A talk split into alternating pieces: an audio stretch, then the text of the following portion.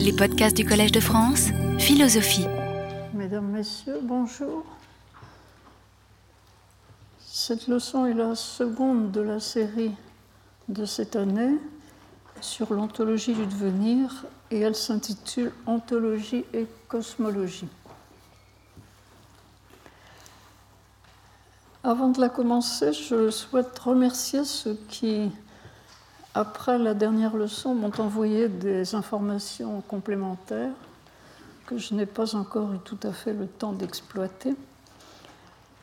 Euh, J'annonce aussi que cet après-midi, nous avons un séminaire interne de la chaire qui est de la série des prospectives philosophiques.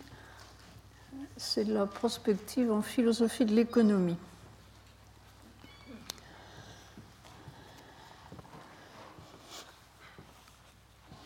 Le document de la leçon d'aujourd'hui comporte en épigraphe une citation de Whitehead qui dit La science suggérait une cosmologie et ce qui suggère une cosmologie suggère une religion. Le mot suggère indique un lien lâche Whitehead n'a pas dit la science implique une cosmologie et la cosmologie implique une religion. Néanmoins, le terme employé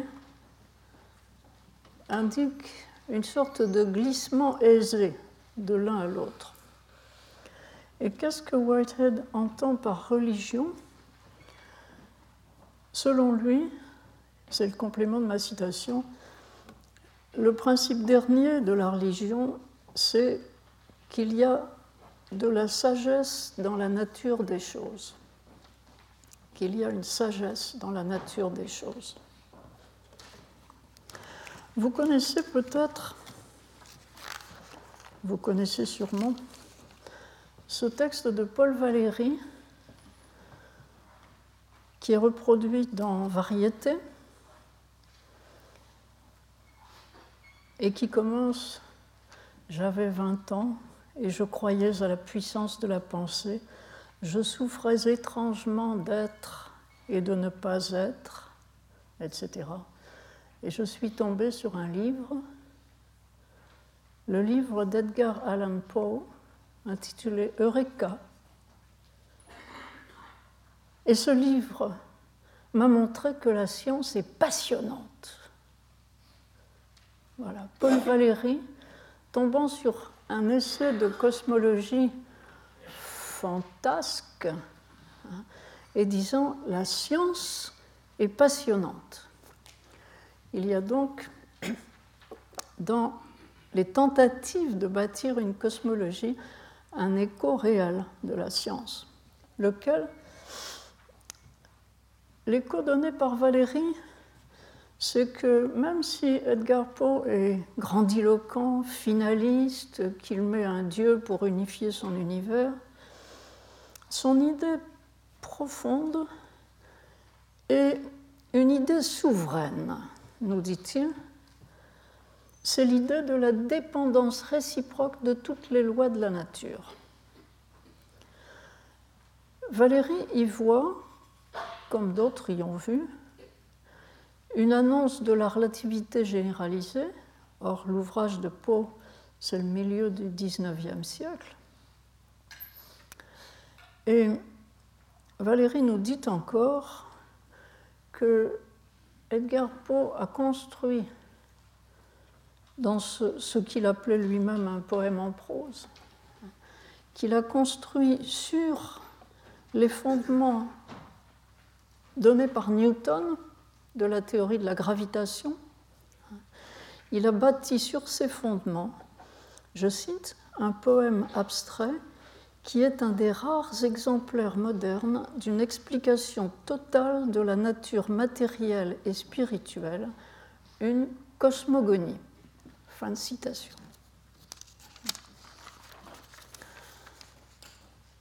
Si vous avez lu Eureka, vous avez peut-être euh, vous-même eu l'expérience de cette fascination pour une vision globale du monde même si, et peut-être d'autant plus, qu'elle est un peu fantaisiste. Donc qu'elle entraîne l'imagination.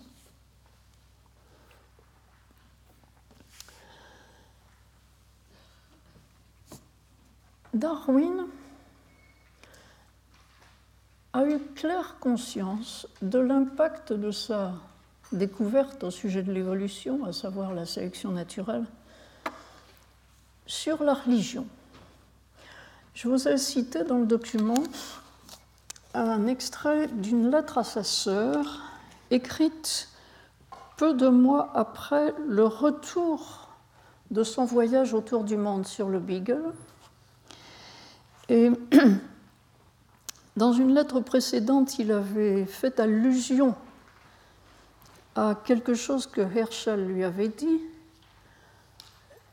Sa sœur n'a pas compris. Il corrige, il lui réexplique en disant ceci, vous avez la citation, J'ai utilisé le mot chronologie d'une façon qui induit en erreur. Hein. Euh, Herschel, Herschel l'astronome, il ne se réfère pas au jour de la création, mais au laps de temps qu'il y a eu depuis que le premier homme a fait son apparition sur la Terre. Autant que je sache, tout le monde pense jusqu'ici que ces 6000 ans bizarres ou curieux, 6000 hein, ans, c'est le bon laps de temps. Hein, l'homme serait sur la Terre depuis 6000 ans. Mais Herschel, Sir John Herschel, pense que un beaucoup plus grand année a dû se passer depuis que les langues chinoises, on ne sait pas laquelle, le mot est resté illisible et il n'y a qu'un exemplaire de la lettre. Et les langues européennes se sont séparées de leurs racines. C'est une allusion aussi à la Bible, à Babel. Et depuis l'époque de Babel jusqu'à maintenant, Herschel a calculé qu'il a fallu beaucoup plus de temps que 6000 ans pour qu'on aboutisse aux Chinois d'un côté et aux langues européennes de l'autre. Donc, on ne peut pas, d'après Herschel, on ne peut pas interpréter la Bible dans ce sens. Or, vous savez que cette affaire de 6000 ans est encore aujourd'hui un problème du côté du créationnisme. Hein, et c'est une vieille histoire. Donc il, s'agit d'une vieille interprétation de la Bible, d'un calcul qui, vous le savez sans doute, euh, vient de ce que l'apôtre Pierre, dans un de ses écrits, dit que pour Dieu, euh, une année est comme mille années et mille années sont comme une année. Et on interprète ça en disant que Dieu a créé, Dieu a fait la création en six jours, c'était le plan de Dieu en six étapes, et le septième jour, l'homme se repose. Mais pour l'homme, le plan pour l'homme, c'est que l'homme doit travailler pendant six mille ans, et après, c'est la résurrection, le paradis. L'interprétation, vous la trouvez encore aujourd'hui sur Internet. Donc, ce qu'on découvre dans le domaine scientifique peut avoir un impact sur des croyances religieuses. Ce problème-là a été indirectement traité par un philosophe Charles Renouvier dans son très gros livre qui s'intitule Esquisse d'une classification systématique des doctrines philosophiques. Renouvier a tout un chapitre, toute une partie de son livre qui s'intitule L'évolution, la création. Et la thèse qu'il défend est la suivante. C'est la troisième partie de l'esquisse, tome 1.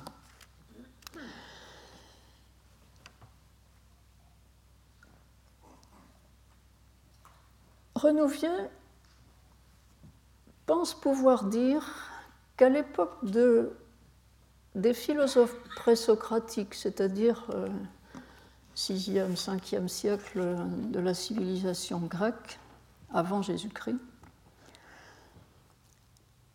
la recherche scientifique et philosophique qui en était à ses débuts dans la tradition occidentale a coexisté avec les religions qui existaient chez ces peuples d'une façon complètement pacifique, en ce que ceux qui s'interrogeaient sur les origines véritables de la Terre et de la vie sur la Terre, en essayant de retracer l'histoire, de se faire une cosmogonie, en ne donnant que des arguments naturels ou naturalistes, cela n'offensait pas la croyance parce que la croyance, c'était les habitudes quotidiennes, d'un côté. La recherche scientifique ou philosophique, c'était un tâtonnement de l'autre. Mais dans les deux perspectives, on trouvait des histoires de la formation de la Terre, des cosmogonies, religieuses ou philosophiques, qui étaient des histoires continues, des vraies histoires, et dans lesquelles des causes et des effets s'enchaînaient. Alors, d'un côté, on disait ce qu'il y avait au début, c'était les quatre éléments, l'eau, l'air, la terre et le feu, puis les quatre éléments se sont mélangés comme ça et ça nous a donné.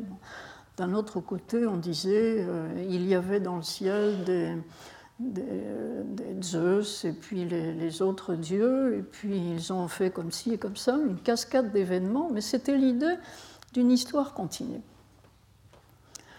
Et puis, la situation, selon Renouvier, a dégénéré à cause de la témérité spéculative des philosophes et des théologiens qui ont inventé la notion de création ex nihilo. La création à partir de rien, c'est le fait sans cause.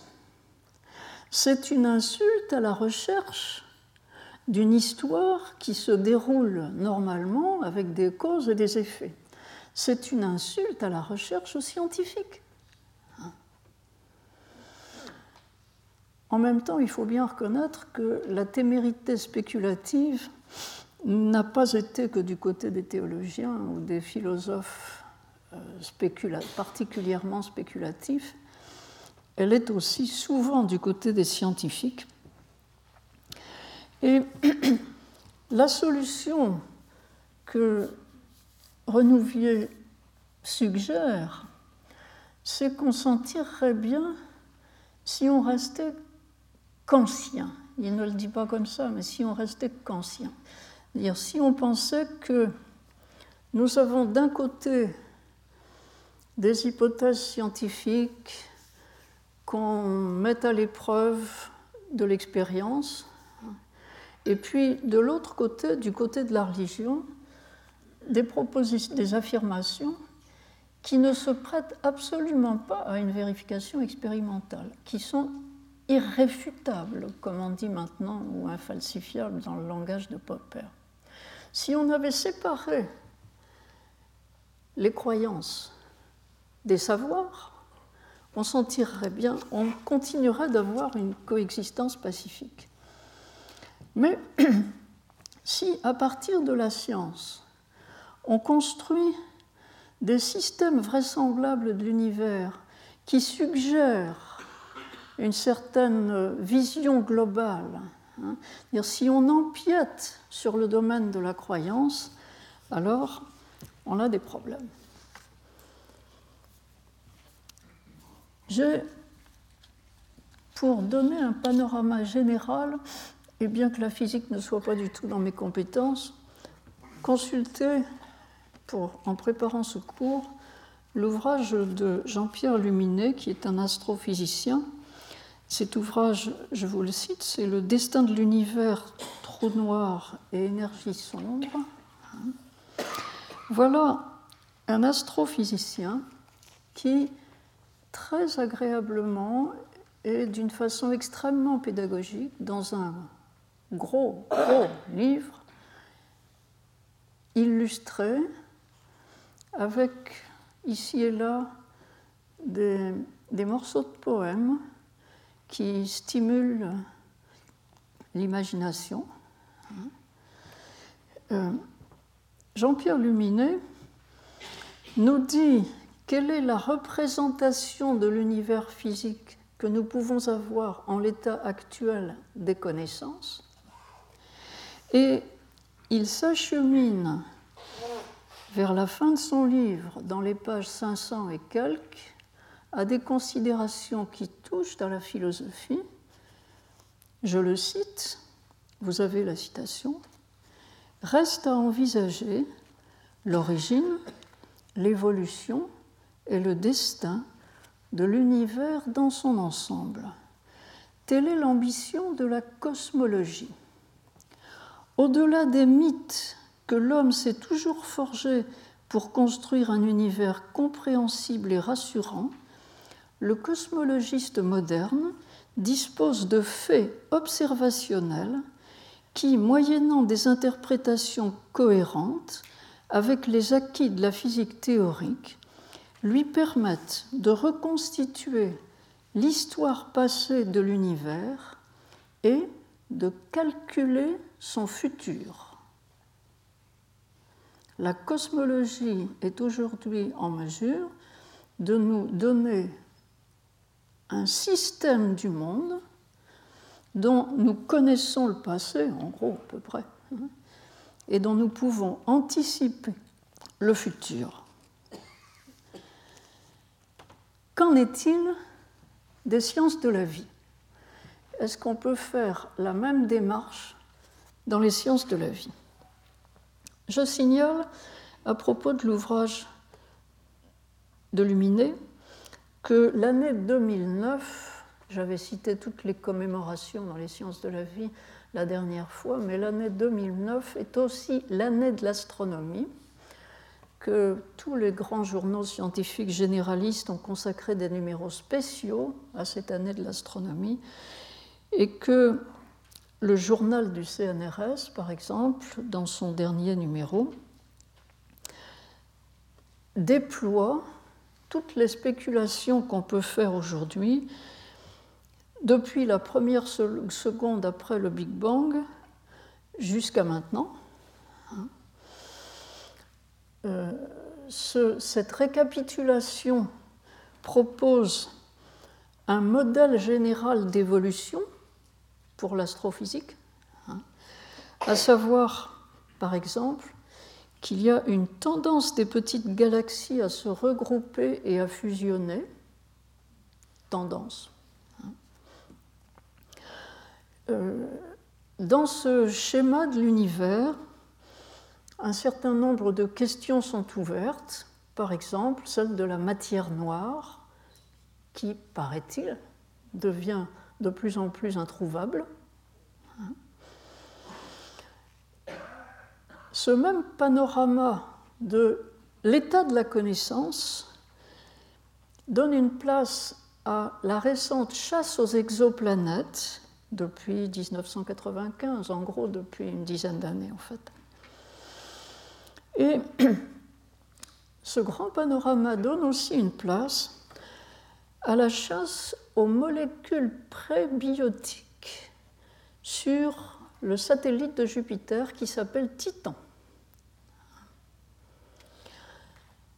On a donc, puisque les astrophysiciens, lorsqu'ils donnent, lorsqu'ils déploient tout ce qu'on peut dire cosmologiquement parlant aujourd'hui, d'après leurs informations, on se sent habilité à dire qu'est-ce qui se passe du côté des sciences de la vie, quel tableau d'ensemble nous donne-t-elle de ce qu'a été le déploiement de la vie Alors bien sûr, on est bridé par le fait que pour la vie, on n'a qu'un seul exemple, la vie qui s'est déployés sur la planète Terre.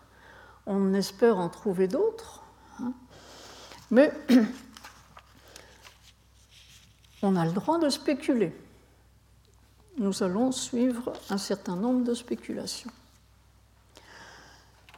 Malheureusement, du côté des sciences de la vie, la spéculation aujourd'hui est bridée par l'opposition qui s'est dessinée depuis des années entre l'école créationniste, qui est devenue celle de l'intelligent design, et puis en face d'elle, est fortement résistante, une école qui défend un consensus darwinien stratégique, plutôt stratégique.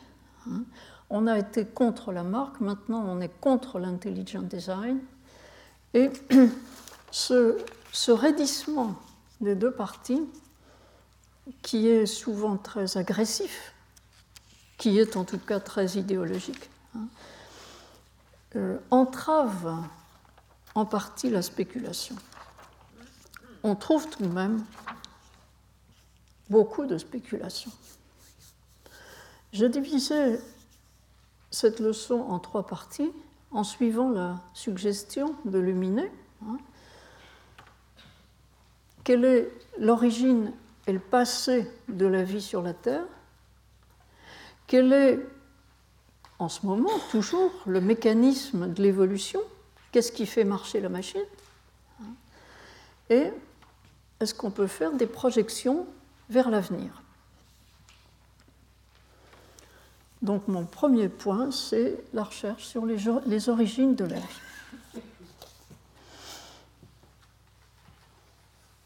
J'avais lu ce passage de Cournot, extrait de L'essai sur les fondements de nos connaissances et sur les caractères de la critique philosophique, un texte qui a été publié au milieu du XIXe siècle, 1851. Une affirmation déconcertante à première vue, et Cournot en avait conscience. Je le cite, je voulais citer dans le document, quelque bizarre que l'assertion puisse paraître au premier coup d'œil, la raison est plus apte à connaître l'avenir le passé. Cette affirmation de Cournot ne vaut que si on connaît un certain nombre de lois générales du système. Et en physique, on connaît un certain nombre de lois. On n'a pas réussi à les réunir tout à fait. Il y a les lois quantiques et il y a les lois du niveau euh, générales, les lois newtoniennes, disons les lois de gravitation, mais en, physique, on a des lois générales. Dans les sciences de la vie, c'est plus compliqué. J'ai dit, ce sont des sciences historiques.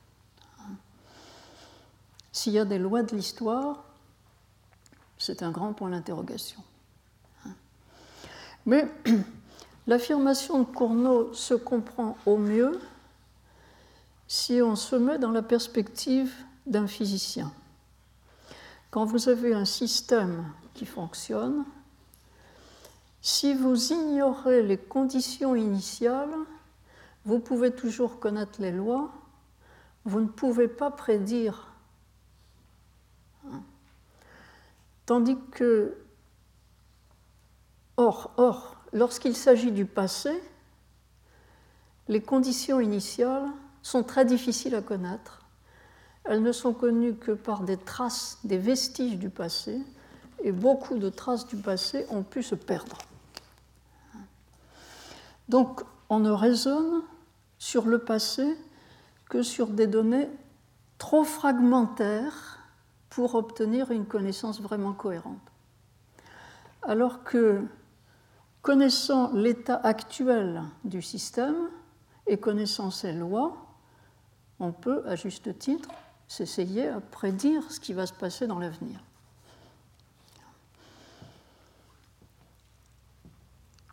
L'ennui, c'est que dans les sciences du vivant, encore une fois, l'approche est peut-être plus historique que véritablement scientifique au sens des physiciens.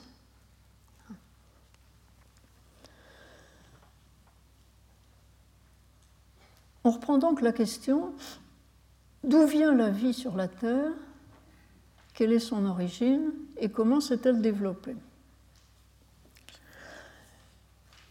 Il y a une recherche scientifique qui tente à répondre, à chercher des réponses à ces questions. Et cette recherche scientifique s'est faite, continue de se faire essentiellement par deux voies, une voie historique et une voie technologique. Les présupposés ne sont pas les mêmes dans les deux cas. Voyons d'abord la voie historique.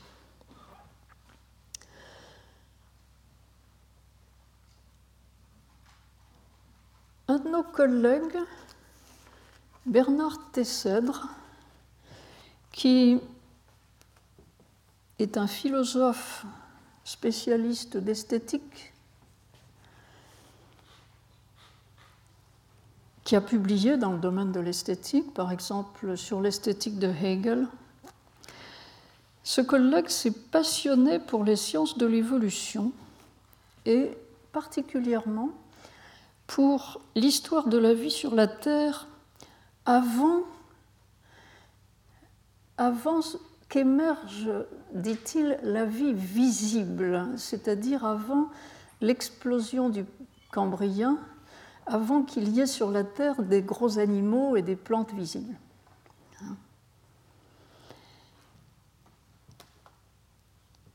Tessèdre s'est intéressé à la vie invisible depuis le tout début de l'histoire de la Terre jusqu'au Cambrien, c'est-à-dire entre euh, la formation de la Terre, c'est 4 milliards 600 millions d'années ou 500 millions d'années. Hein.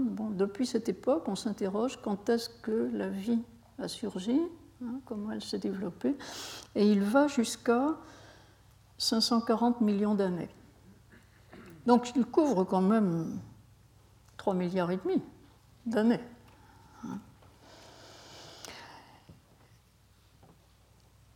Tessèdre a fait un recensement de toute la littérature scientifique qui existe sur ces questions. Les restes qu'on a trouvés les différents types d'analyses qu'on a pu faire sur ces restes, les conclusions auxquelles on a abouti.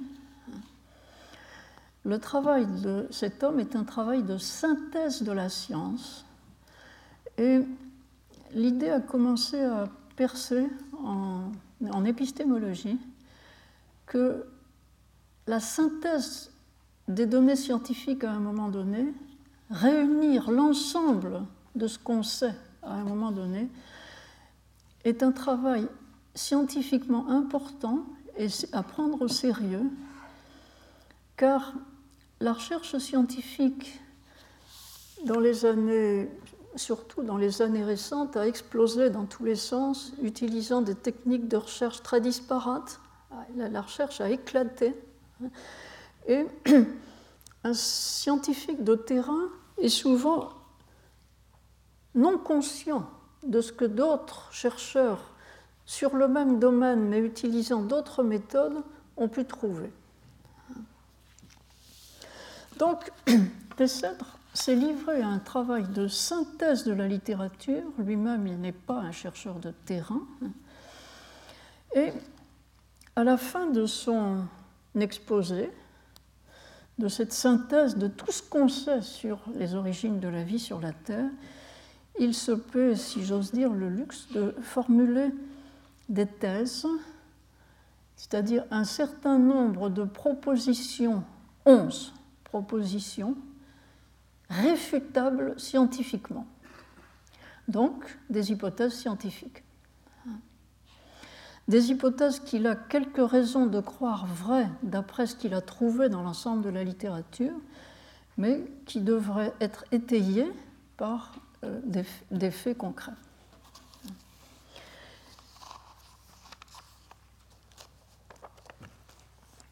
Depuis, certains, certains auteurs disent que l'apparition de la vie sur la Terre, c'est le Big Bang des sciences euh, de la vie. Euh, où placer cette origine de la vie sur la Terre?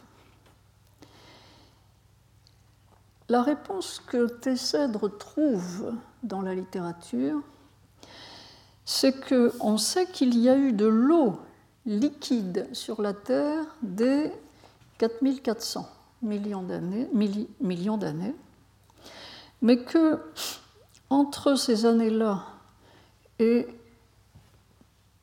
3500 millions d'années, la Terre a été bombardée par des gros météorites gros ou moyennement gros, mais tout de même très dévastateurs, créant des conditions compliquées pour l'établissement de la vie. Le très gros météorite qui, venait de la Lune, qui a donné la Lune, pardon, euh, nous dit les océans, les océans ont dû bouillir. Donc la, vie, difficile. Trois hypothèses peuvent être formulées, nous dit-il, sur les origines de la vie sur la Terre. Trois hypothèses. Première hypothèse, la vie s'est formée très tôt après les plus gros bombardements de météorites. Elle a survécu aux bombardements plus légers de météorites et elle s'est installée. Il s'agit alors d'un événement singulier. La vie est née sur la Terre à un moment donné, elle s'est établie, elle a duré. Deuxième hypothèse, la vie s'est formée sur la Terre à plusieurs reprises. Elle a été détruite par les gros météorites. Elle s'est reformée. Autrement dit, l'origine de la vie est un événement qui n'est pas un événement unique, qui est un événement qui s'est reproduit un certain nombre de fois, jusqu'à ce que l'un de, ces germes de vie trouve sa niche et s'installe. Troisième hypothèse, la vie s'est formée ailleurs que sur la Terre, par exemple sur Mars, et elle a été semée sur la Terre par un petit météorite, une petite météorite. Un ou une météorite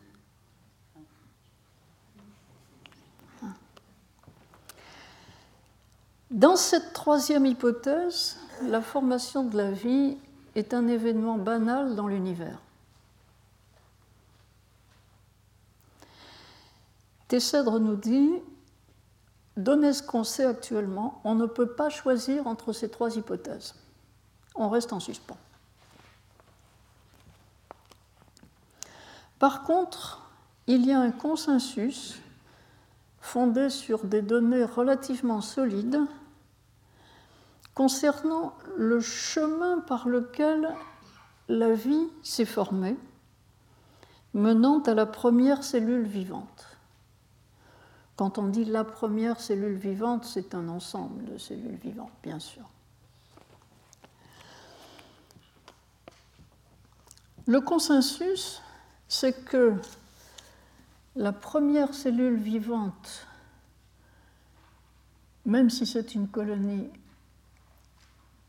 est la même, hein, et que c'est l'ancêtre de toutes les cellules vivantes qui existent actuellement sur la Terre. Donc une seule source. Cette affirmation, je vous l'ai donnée dans la seconde citation qui illustre ce point. Je lis S'il est un point sur lequel un consensus est à peu près acquis, nous dit Tessel, c'est que les êtres qui peuplent aujourd'hui la Terre ont une origine unique, l'unicité de leur code génétique en est la preuve suffisante. À défaut de nous interroger sur l'origine de la vie en général, nous pouvons chercher quelles ont été les étapes initiales de la vie sur Terre Et un peu plus loin, il récapitule le parcours probable. L'ARN a inventé les protéines, ensuite les protéines ont inventé l'ADN, enfin l'ADN a supplanté l'ARN comme porteur du message génétique. Voilà une séquence historique. Je n'entre pas dans les détails discutés par Tessèdre qui expliquent pourquoi on s'est arrêté sur cette séquence-là. D'abord le RNA, ensuite les protéines, ensuite l'ADN. Hein. Euh, mais il s'agit bien d'une hypothèse concernant une histoire.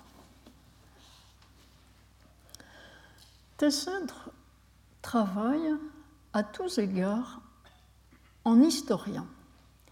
Il relève que la science de la vie, dans l'état actuel des choses, est la science d'un singulier, d'un cours singulier des événements sur la planète.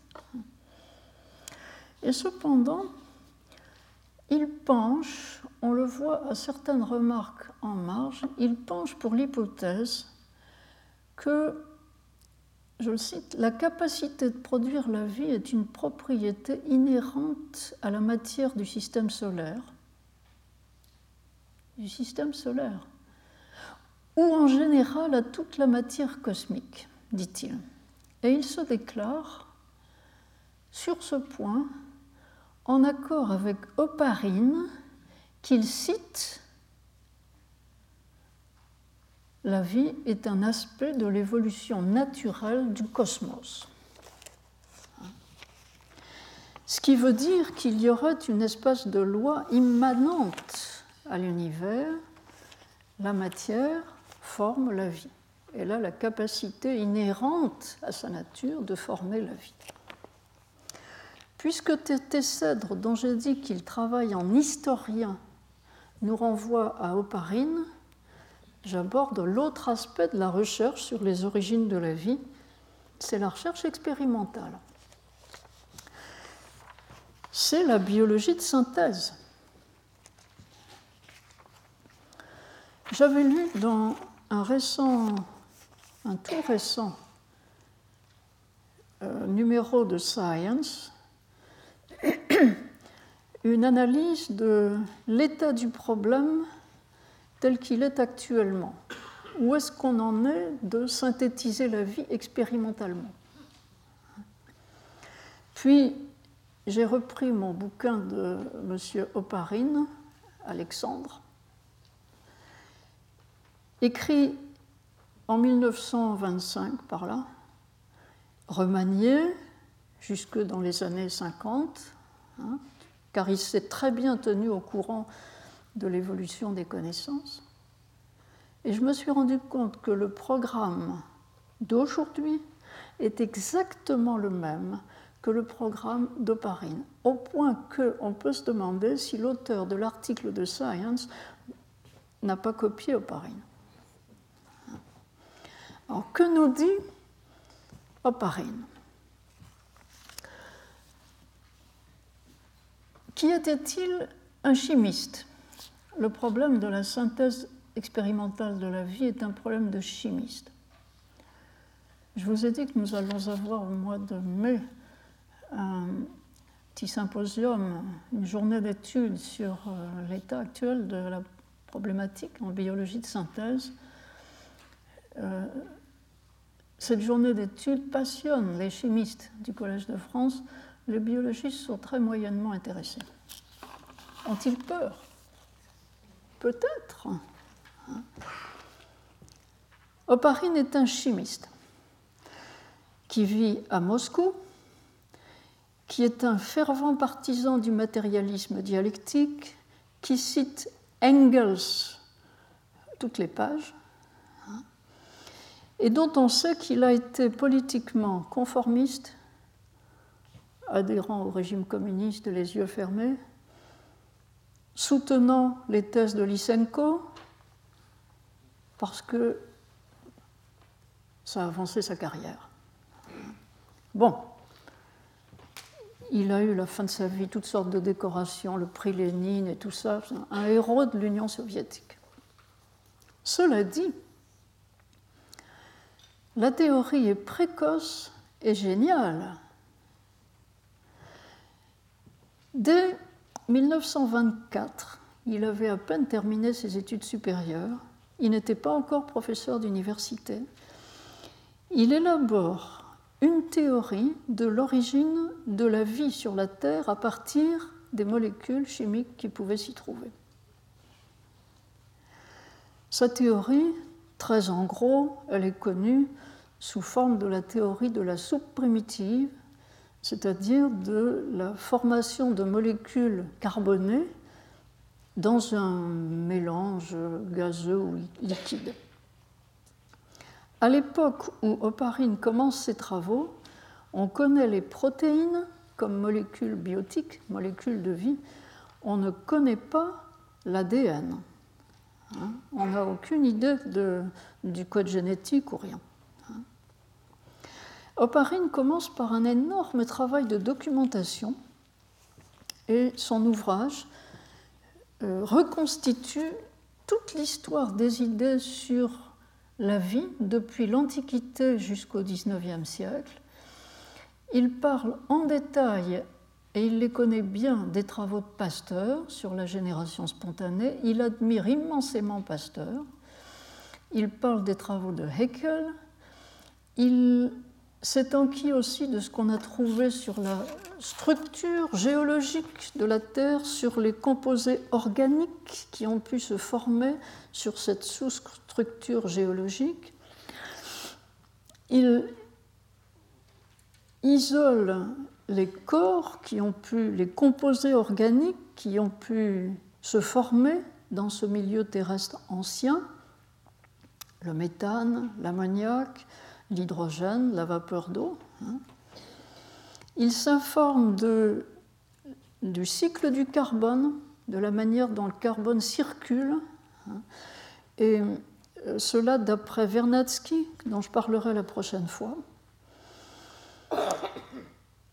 Pour fabriquer quelque chose comme la vie, il faut des sources d'énergie. Il s'inquiert des sources d'énergie. La vie se caractérise au niveau élémentaire par la cellule, donc il faut trouver comment des cellules ont pu se former. Alors il enquête du côté des, des, formations spontanées de gouttes, de bulles, hein, de ce qui peut passer pour des précurseurs de cellules, ces bulles qui peuvent emmagasiner quelque chose qui heurte la paroi et qui rentre dans la... et puis la paroi se referme derrière. Il s'instruit sur la photosynthèse, qui est l'activité énergétique des, premiers vivants. Il a toute une théorie du métabolisme énergétique chez les premiers vivants. Ses bibliographies sont fouillées. Hein. Dès que Watson et Crick en 1953, je crois, si je me souviens bien, publie leur modèle hélicoïdal de l'ADN, il l'insère dans son ouvrage, vraiment très bien documenté.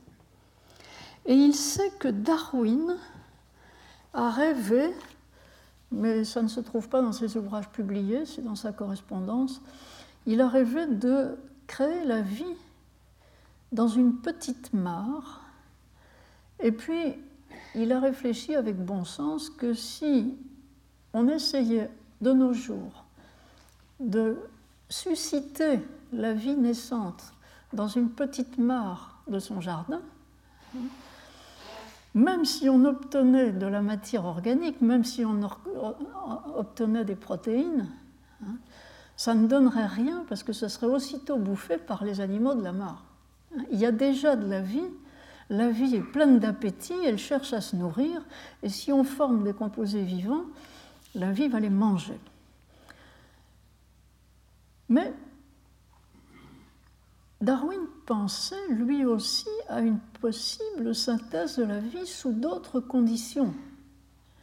Et Oparine, lui, est sûr que on peut synthétiser la vie autrement que dans des conditions naturelles où elle a dû surgir spontanément à d'autres époques. Alors, il voit que le cœur de la question est arrivé à fabriquer des systèmes chimiques autoreproductifs et dire qu'on va construire chimiquement des, systèmes auto-reproductifs, c'est, nous dit-il, obtenir des systèmes qui ont une finalité interne, se reproduire. Il cherche à se reproduire. Et il dit, c'est comme ce qu'Aristote voulait dire par le mot antéléchie. Il est cultivé, il a lu Aristote. Hein.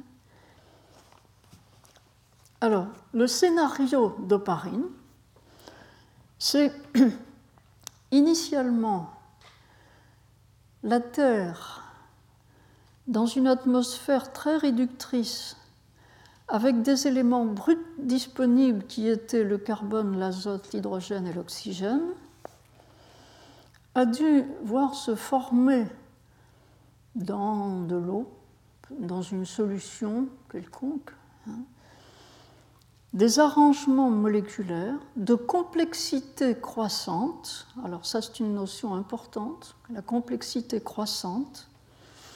Ces arrangements se sont peu à peu enveloppés dans, des sortes de gouttelettes ou, sous des couches. Hein. Et à un moment donné, il y a eu entre ces éléments compétition lutte pour l'existence, sélection progressive des organisations que nous connaissons aujourd'hui, et voilà le travail. C'est entièrement spéculatif. Il n'a pas expérimenté lui-même.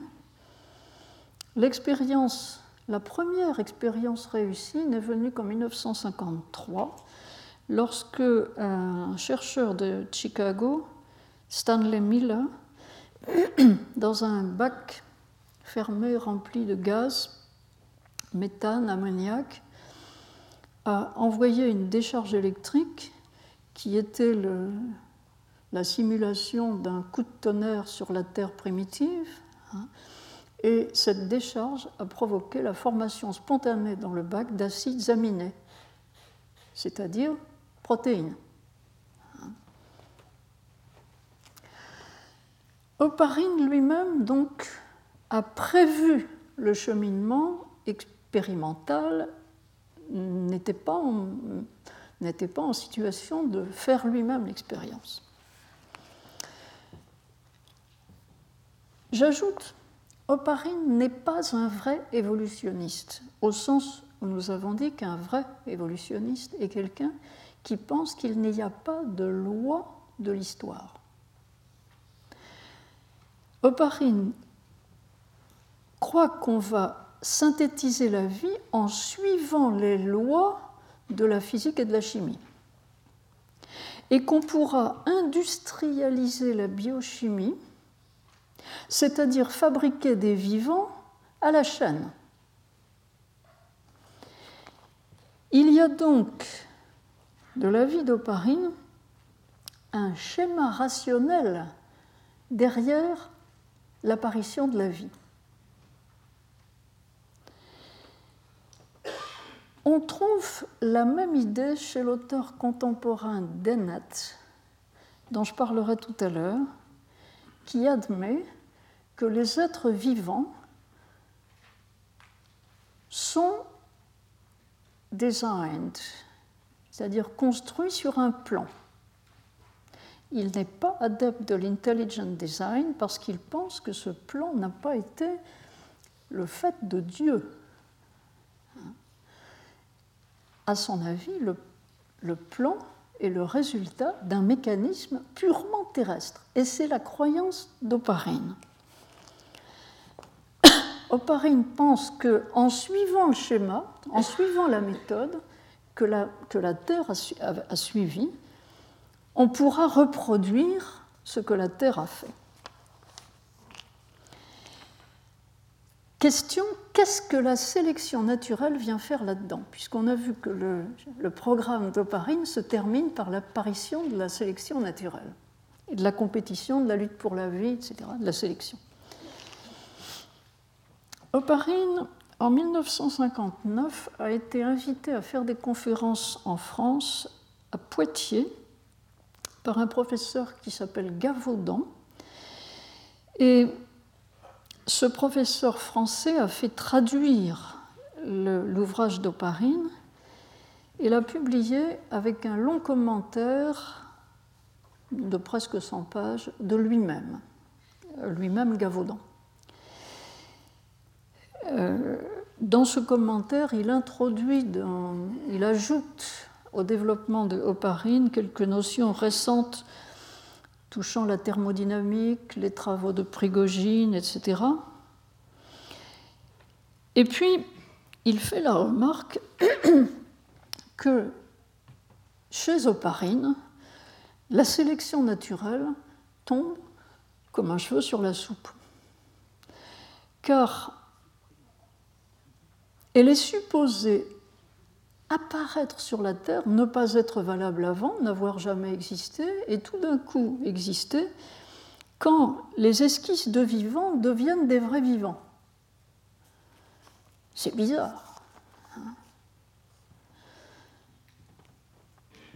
Gavaudon conclut que la vie, c'est un processus d'auto-création et d'auto-reproduction inscrit dans les lois naturelles et qu'il y ait ensuite un tri, c'est tout à fait secondaire.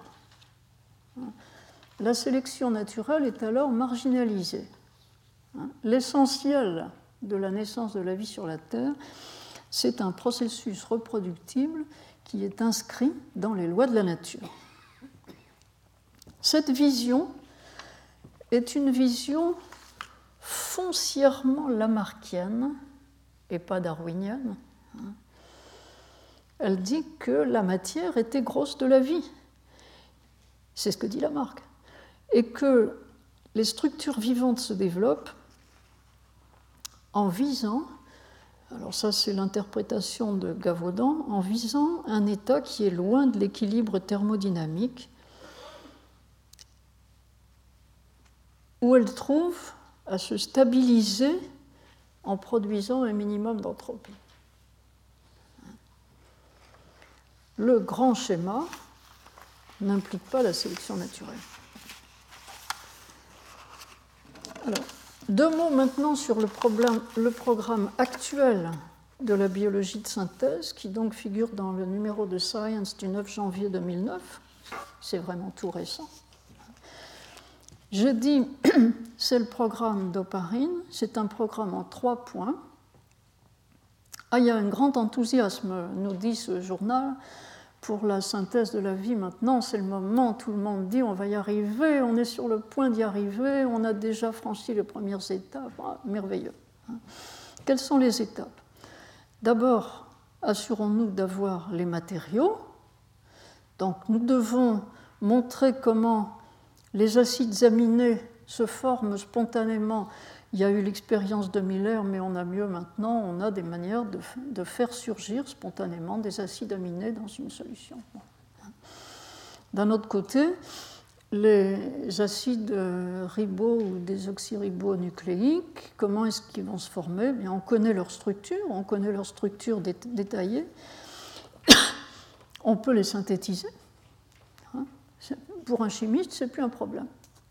Donc on a les éléments.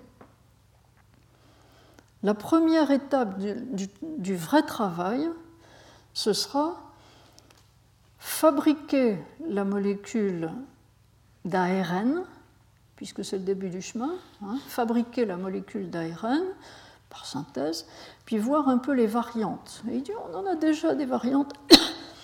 on a l'ANP et l'ANT. Alors, il ne détaille pas ce que c'est. On a des variantes. Donc, première étape, on y est. Deuxième étape, construire une cellule. Alors, c'est là que la difficulté, difficile, la difficulté se présente. Mais enfin, le schéma est là.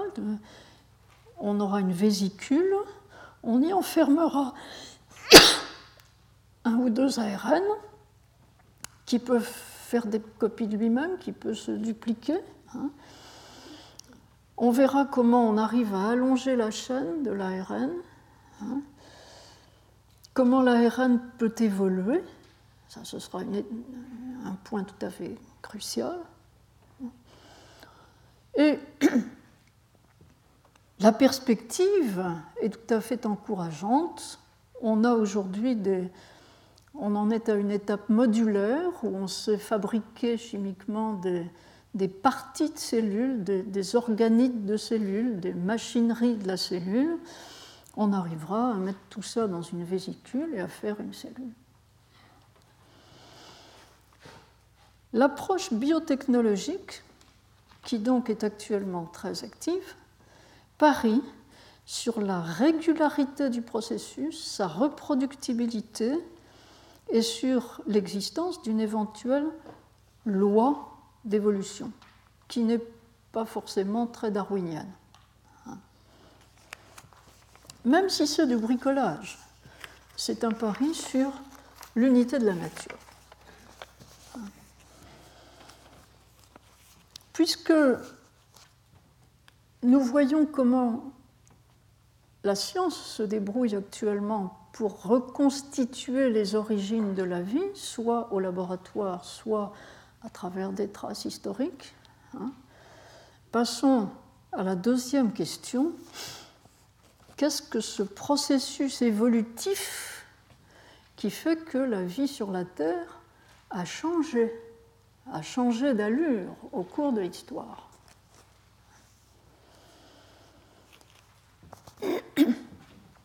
Récemment, nous avons reçu la visite d'une jeune euh, Française qui est actuellement en postdoc aux États-Unis, à Harvard. Elle avait fait sa thèse en biologie de l'évolution en France, mais la biologie de l'évolution étant assez peu développée en France, elle a trouvé des postdocs en Amérique du Nord. Euh, je dis entre parenthèses que, d'après ce que j'ai compris, son laboratoire n'est pratiquement plus financé à Harvard, cependant, à cause du crash. Euh, hein. euh, c'est un laboratoire qui est financé sur fonds publics, mais il en est des fonds publics de ce qui, comme des fonds privés. Hein. Les financements diminuent. Et donc, elle est en postdoc, mais elle n'est pas payée. Elle est en postdoc dans le laboratoire, elle fait son travail de recherche, mais pour survivre, elle fait des cours, ils lui ont trouvé des cours à faire. Elle a travaillé sur une population d'oiseaux qui avait été ravagée par une épidémie dont on a trouvé qu'elle était due à une bactérie. L'espèce par suite de cette épidémie, s'était presque éteinte. On ne voyait pratiquement plus d'oiseaux de cette espèce. C'est une espèce qui existe dans la campagne réellement. Hein. L'espèce était presque éteinte, ça a duré plusieurs années, puis l'espèce est repartie et on s'est aperçu que les survivants était porteur d'un facteur génétique de résistance à cette fameuse bactérie. Magnifique exemple de sélection darwinienne. Dans cette population d'oiseaux, certains, une petite minorité semble-t-il, étaient dotés d'un facteur génétique qui se trouvait leur permettre de résister à la bactérie ces spécimens-là ont survécu, tous les autres ont été ratatinés, et puis il restait apparemment suffisamment de survivants pour que l'espèce reparte. Variation, sélection, ce n'est pas un changement d'espèce, c'est la même espèce, mais qui est dotée maintenant d'un facteur génétique de résistance dont la plupart des anciens membres de l'espèce n'étaient pas dotés. C'est un fait de microévolution dans la terminologie de Stephen G. Gould.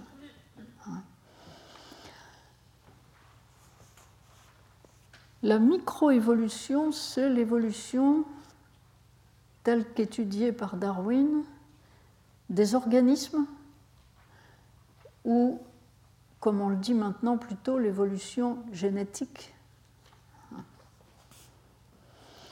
Et cette évolution est une caractéristique de ce qu'on appelle la dérive génétique des espèces, dont je viens de parler. Les mélanges de populations, les phénomènes d'immigration, les guerres entraînent des variations du pool génétique hein, dans une population donnée. Et c'est ce qu'on appelle la dérive. Retrouvez tous les podcasts du Collège de France sur www.collège-de-france.fr.